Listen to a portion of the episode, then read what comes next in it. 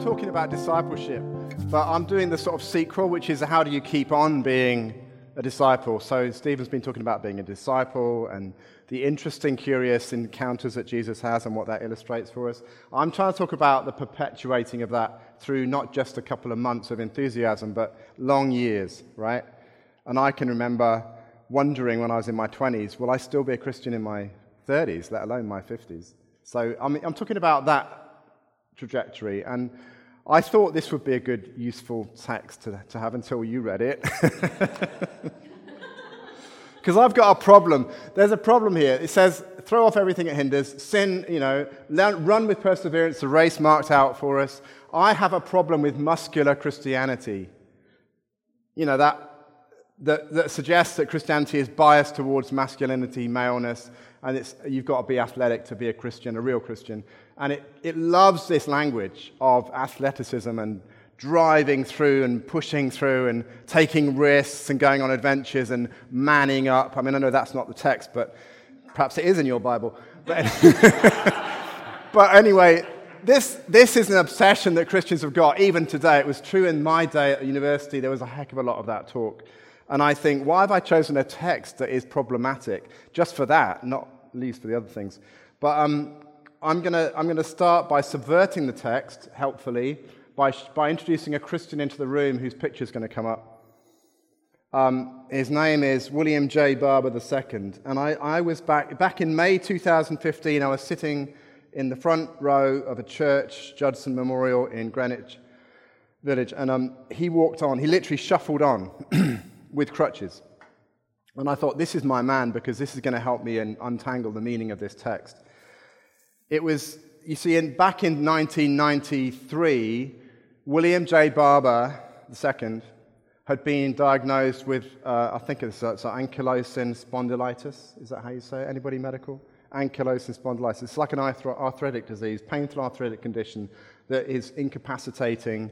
It affected his spine, and this was way before, this was like years before I met him. And he was in hospital for months and was literally laid out in a bed. And this is how he says his experience went. I could hardly talk to the nurses and people that came to visit him from his church. And he said, uh, they'd keep on saying to me, We want you to come back. We think that there's more for you to do. And he would just rebuff, rebut them and say, No, it's not, it's not going to happen. And Every summer in the previous few years, something had happened. His wife's mother had died, his father had died, his daughter had had to have serious surgery, his son had had some um, vitamin deficiency that was problematic. And he'd been told on this particular summer in 1995 that he would never walk again. And he appreciated people trying to be encouraging, but he kept on thinking, lo, this is too much. I can't live with this ongoing pain. And he said, uh, One night as he lay moaning under the weight of despair, a lady I didn't know came into my room in the hospital in a wheelchair. And she said, I heard you were in here.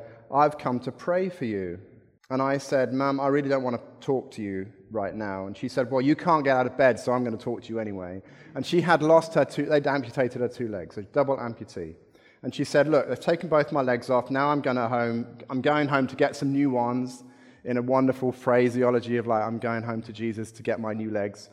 But he hasn't finished with you yet, and you've got to go out and you've got to finish what you've been, what you've been starting, what you've been starting. And, and he, he was mystified. She wanted to pray, so he wouldn't, let, he wouldn't let her touch him. She wouldn't let her hold his hand, but she prayed for him anyway, and then she went. The next morning, he talks to the nurse and says, I think I want my mother to come and play the piano in the lobby, and I'll perhaps make it down and um, and perhaps I'll sing some hymns with her, and that might start me on my road, road to recovery.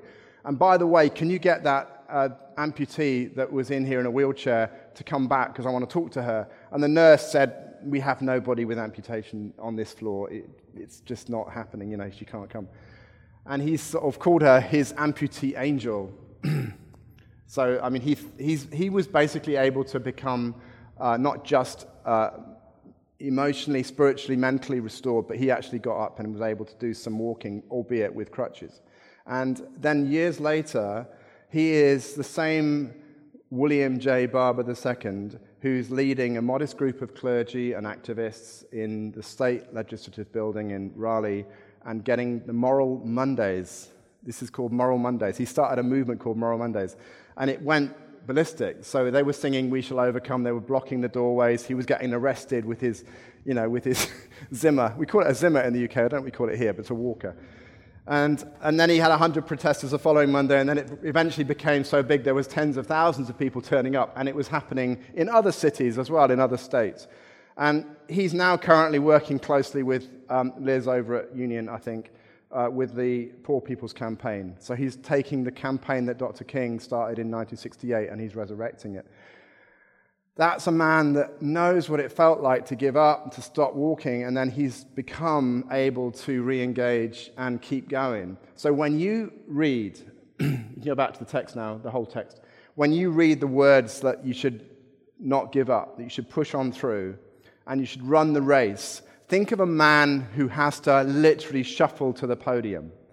And that is your example, that's your image, that's my image of what it means to be this type of Christian. It's all about resilience. It's not about athleticism and whether you've got the right looking, trim, fit body. It's about resilience. And I want to just have us think about what is the secret of somebody like William J. Barber II? What is the secret of his resilience? And have we got any clues in this uh, quite large text, quite long text? And I think that the thing that I want to carry with us today is that it's about living with suffering and living with hope or joy. Living with suffering, living with joy in a way that is completely interwoven. Suffering and joy, like the warp and the woof. Is that how you say it? The, in the tapestry, woof or woof? Is it, you know, when you're doing a tapestry and you're weaving and you have the sort of the two directions. I'm looking at you. Anybody? My wife is a weaver. anyway, you've never heard of it, right? Warp and woof. Look it up. But it's the two necessary parts of life, right? the, ta- the, the mosaic, the, the tapestry. It's about Jesus saying, For the sake of the joy, he endured the cross, which is really the epitome of what I mean. It's the, the, the warp and the woof. It's take the joy, take the suffering, and don't think that one replaces the other or just is a simple case of one follows the other. The secret of staying power, continuing to be disciples, not just becoming disciples and, and, being disciples for a few months, but staying there, is to grasp that this is for the long haul and to let, let suffering and joy live together in your lives. You know, this city, New York, is number one exhibit for capitalism. We don't have any doubt about that. It's, it's about, it's, it stands for fiercely individualistic greed, actually, if you're to be honest. I mean, this city is built on that sort of presumption that each one of us can make it if we try hard enough. That's putting it bluntly. And Christians have quite often adopted that or given it a sort of baptism and a, a slightly sort of uh, just gently uh, adopted it as if we also can go along with that and have a simple version of life that says we have a basically capitalist vision of the good life where we, we attain a certain level of comfort and we have enlarging horizons and it's based on mostly our effort. And then we work in Jesus around the edges. That's what a lot of Christianity is about. It's basically a capitalist vision of our good life with Jesus worked in around the edges. But that's not going to get us to the finish line. That's not the way that we're going to end up persevering or enduring. Because we've created, so many of us have created our lives like a playpen, and we have got a mentality that we have to just be cushioned and live in a comfortable playpen, and we've organized out all the abrasive aspects of life. But according to this text, we need to be closer to suffering than that. We need to learn a lot from being, we can learn a lot from being with people who've experienced a lot of the raw and abrasive aspects of life. It's like learning suffering by proxy. And I think that that is what I'm saying is if you can live your life with suffering alongside joy, it means you are letting yourself be impacted in an empathetic way by the suffering of others at least, and putting yourself closer to them. And um, Interchange has got this image, this logo of the three crosses, right? Jesus was crucified with two other people on either side. And it struck me that what an important part of the story that is. Don't be forgotten. You know, there were, thou- there were a thousand crucifixions that year, the year that Jesus was on a cross.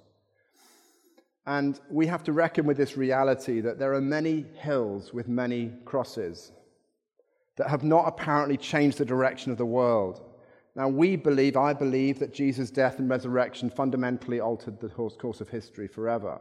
It was a momentous. But it didn't then mean that suffering was somehow eradicated or that suffering was extracted from the atmosphere that we breathe. And there are some Christians, I've met them, who have what we would call technically an over realized eschatology. It's another word to look up, right? Over, they think that heaven is up there, right? And all you got to do is be the sort of Christian that has long enough arms to reach the zipper, and you run like crazy and unzip, and all of heaven comes down on earth right now. And it's, it's not going to happen, mate. That's not the way God works. There is a lot of suffering that has to be reckoned on. And just being close enough to God or open to the Holy Spirit does not mean that you live in a world of over realized Jesus present. We believe so strongly that the world has never been the same since, since Calvary, since that cross moment. But we also have to reckon on the reality of suffering, not just in other people, but also in ourselves. And then we get to the tricky bit, which is all about chastisement. And we'll leave out the language of your version, but this, how, how can we rehabilitate the language of chastisement? Is that helpful? It sounds pretty, pretty weird, if not offensive. So I'm going to quote Ross Douthat, who had a chronic illness that put him out of action for many months, for a whole season of his life. And this is literally just what he says, and it helps me. What I learned from my illness is not is that chronic suffering can make belief in a providential God, if you have such a thing going on, feel essential to your survival, no matter how much you may doubt God's goodness when the pain is at its worst to believe that your suffering is for something, that you are being asked to bear up under it, that you are being, in some sense, supervised and tested and possibly chastised in a way that's ultimately for your good if you can only make it through the schooling. All this is tremendously helpful to maintaining simple sanity and basic hope. If God brought you to it, God can bring you through it read an aphorism in one of the doctor's offices that I frequented. A neat distillation of what I wanted, and more importantly, needed to believe, in order to get up every morning and just try to hold my world together for another shattered seeming day. So I'm just saying, suffering in your life, in my life, can sometimes be understood in that language of testing, supervised testing. Um, it's not always the most helpful metaphor. And I wouldn't say this was the main metaphor that the Bible uses, but suffering in other people and suffering in yourself. We're talking about vulnerability, not athleticism, even though that might seem to be the drift of the, te- of the text. It's about vulnerability here. Being able to look more fully into the face of suffering and not shrink with bewilderment and not pretend it isn't there. And we run this race, if necessary, on crutches and leaning into the belief that God, who is invisible and sometimes unheard, is still real. And that's when we need to lean into Him more, not less. The cross of Jesus on a God forsaken cliff, which was called Golgotha, Calvary, the shape of the skull, that was the, name, the, the meaning of the name. It stands, if you like, in the world for those thousands of other crosses and those other skull shaped, craggy, abandoned, waste places where there is any type of threat or oppression, places of terrible neglect, places of horrible abuse, places where there's been a huge waste of human potential. So I'm saying if we want to live as disciples and to endure and push forward, we need to name that suffering in the world and allow for our own vulnerability and to do so without any shame, and to learn that to be close with others and to be impacted by their suffering is part of what will make us able to live this life that Jesus is calling us to. Mother Teresa said, God cannot fill what is already full. God cannot fill what is already full. The heart must be emptied in order to be filled with God. So I think that we're called to this type of emptying of our lives, of our own self reliance, our own self sufficiency, our own completeness, in exchange for which we want to live more vulnerably. I think it's about pushing back against the culture of America and of this city at the beginning of the 21st century that has absolutely no idea what I'm talking about. The idea that you would somehow dismantle your self reliance and, self, you know, and become vulnerable, that you would embrace suffering as a way of pushing forward and becoming more resilient. Our society knows nothing about what that means. It, it says that's a ridiculous idea, but don't ignore it. now, the other thing that I've got to mention is not just the suffering, but the joy. I did say that it's both together, and I really mean it. And it's really hard to, uh, to not just get dragged into this idea that we've got to live our lives as those who are feeling the pain, and then it starts to have an effect on us and starts to make us feel like we're not allowed to have joy. You know, on the week that Jesus entered Jerusalem, he weeps over the city walls. He, he looks at the city walls and he thinks about the history of the city and he thinks about what they're going to do to him, possibly, and he weeps. But then within a few hours, there's this irrepressible joy from the, from the kids, from the children, and he refuses to let them be silenced. It's like it's totally appropriate. In fact, it's needed the celebratory uh, sound of kids shouting in the streets. And then I think about Jesus on the cross, and I think about maybe Mary of Bethany, who anointed him on the Monday night with that expensive perfume. Maybe the scent of that nard was still on his body, even on the cross. And he can inhale it with whatever breath he has left in his body. The joy or the intimacy of that community that he was part of in Bethany lingered even on the cross. And we have to know how to retrieve joy because it says, Do not grow weary in your souls and lose heart, somewhere in the middle of that. Do not grow weary and lose heart. And you can't get to joy just by saying to people in a sort of glib way, Don't worry, we're going to get through this, which is the common wisdom, isn't it? But it's actually quite offensive in its banality. It's so offensive to say that when people are suffering. When you think about the way that, that we started this century with yet more stories of land grabs and and violent invasions and genocides and climate crisis, you can't just say, oh, it'll be all right. You know, you'll just push through. We need something more substantive to give basis to our joy.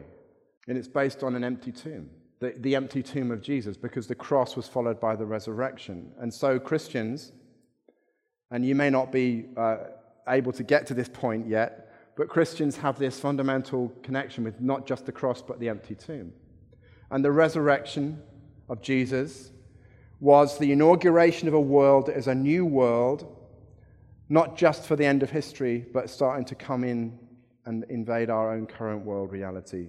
And it's a new world that was started at the resurrection, is destined for the whole of our world, so that we won't waste anything that we've built that's good or even half good. So I feel, and this is deeply embedded in me, that the joy that has to be there alongside the awareness of suffering is based on the resurrection of Jesus, that death cannot just pull us all into its vortex and say that that's the end of the story. There has to be this room in our lives to say there's something called resurrection or joy that is pushing back. And even if I'm half awake, and if I'm doing things that seem to have such little relevance and significance given the scale of the threat against all that we try and do, it's still going to be retrieved and included in the new world that God is bringing about. So, maintaining a posture of joy as long as we turn it around in terms of Jesus and the resurrection.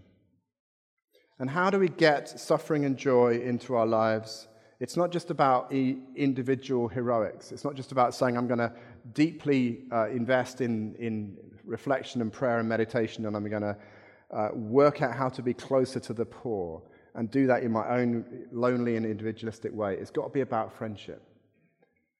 And so, one of the things that I'm going to leave us with is this idea that this text is not about individuals, even though it sounds like it is. It's about the family and about the community coming together. Lift up your drooping hands, strengthen your weak knees. It's referring to Exodus 17 when there was Moses on the mountaintop, and there was well, Aaron and Hur, and they were lifting up his arms and holding his arms up so he could continue to pray. And then that's how the Amalekites were defeated. But the idea of it's not just about individual heroics here, this is about us finding friendship. And the language about not shedding blood, uh, you haven't resisted to the point of shedding your blood.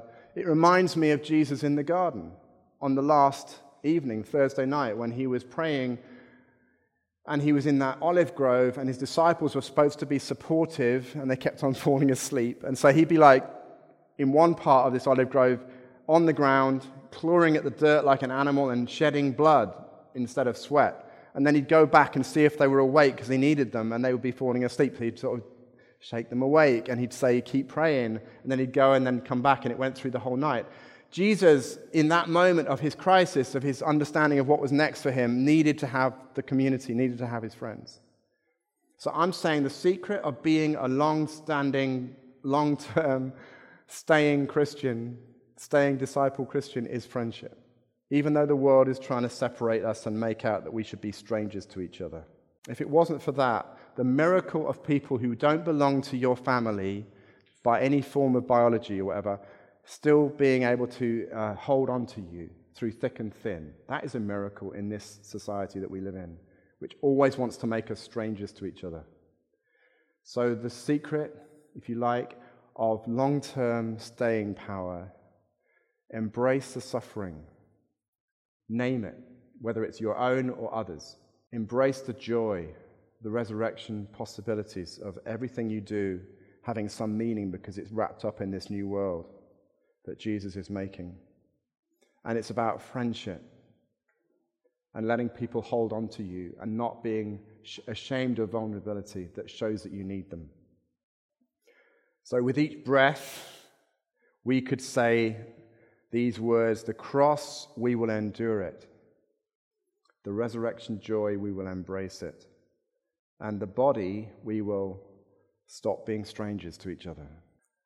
That's my take on this text. So I would check it, read it when you go home, in whatever version you've got, and try to remember suffering, joy, and friendship as the key to understanding it.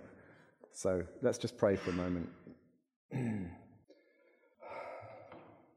Jesus, we pray that we would learn how to be not just disciples for a season when it's comfortable, but disciples for the long haul Thank you for those that have been our witnesses, the ones that we've looked up to. Help us now to do this race, to do it with perseverance. In Jesus' name I pray. Amen.